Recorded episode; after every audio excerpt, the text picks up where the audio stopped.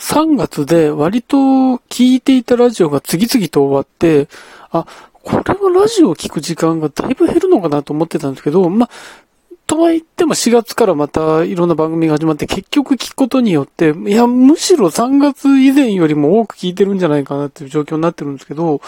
その中で、あ、すごいいいなって思って聞いてるのが、OD コネクトっていう番組の水曜日で、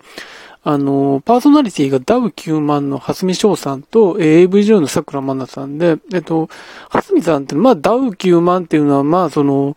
お笑い好きの人で言ったら、まあ、去年から、もう去年 M1 あたり、M1 以前から、まあ、その、無視できない存在になっていて、見たことがなくて無視できない、名前は轟いてるみたいなことになっていて、で、それで、その M1 直後ぐらいに、M1 で話題になった直後ぐらいに早くも TBS ラジオの24時の箱っていう、その、月替わりでパーソナリティが違う人が担当するっていう枠があったんですけど、そこで蓮見さんがやって、そこの中で、その、20代、で、今の自分がこうやって注目されて、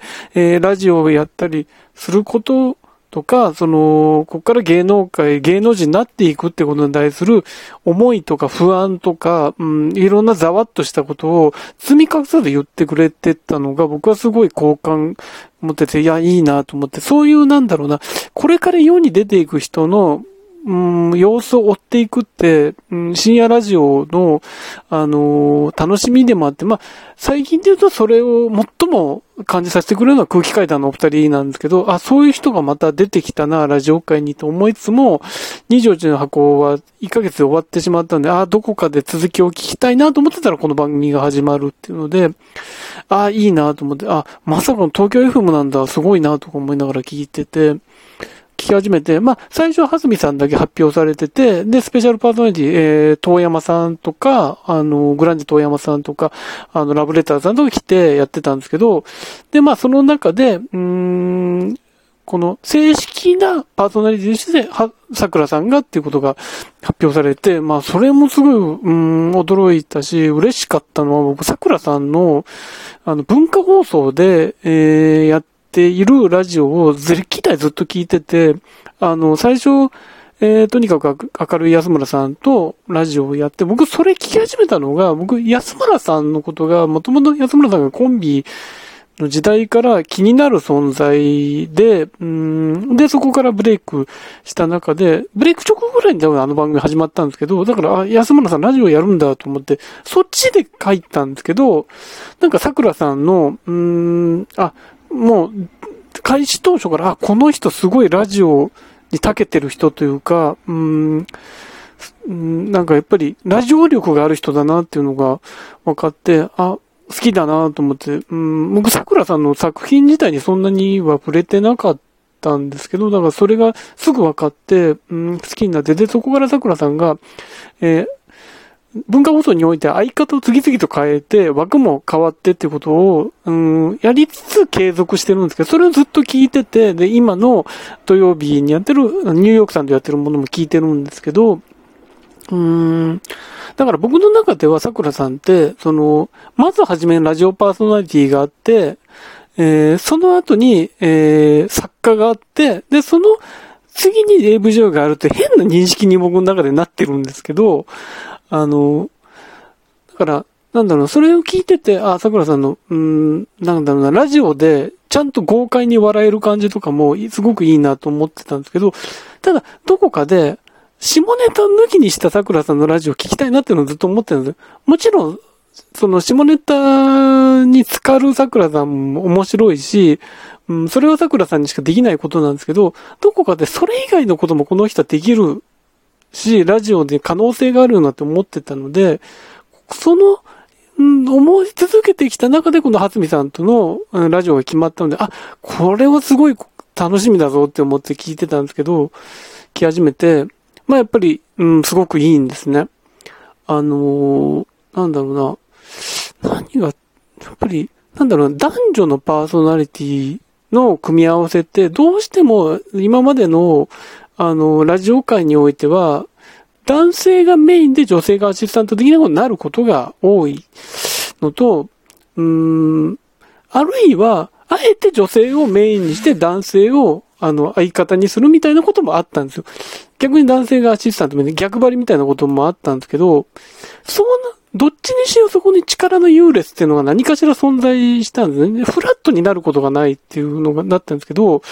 この番組においては完全にフラットなんですよね。聞いてて感じるのが。初回、桜さんの初回こそ蓮見さんが、お二人が完全初対面だったので、その桜さんとやることの戸惑いとか、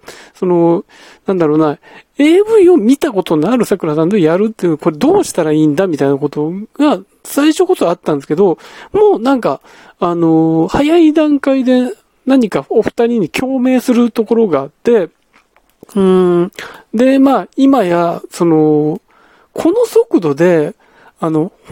その速度で喧嘩ができるってすごいな。言葉のぶつけ合いができるってすごいなって思ってるんですけど、なかなかそのケースってないので、でも厳密に言うと、芸能のキャリアで言っても、桜さんの上だし、年齢のも上だしみたいなこともあるし、桜さんが上の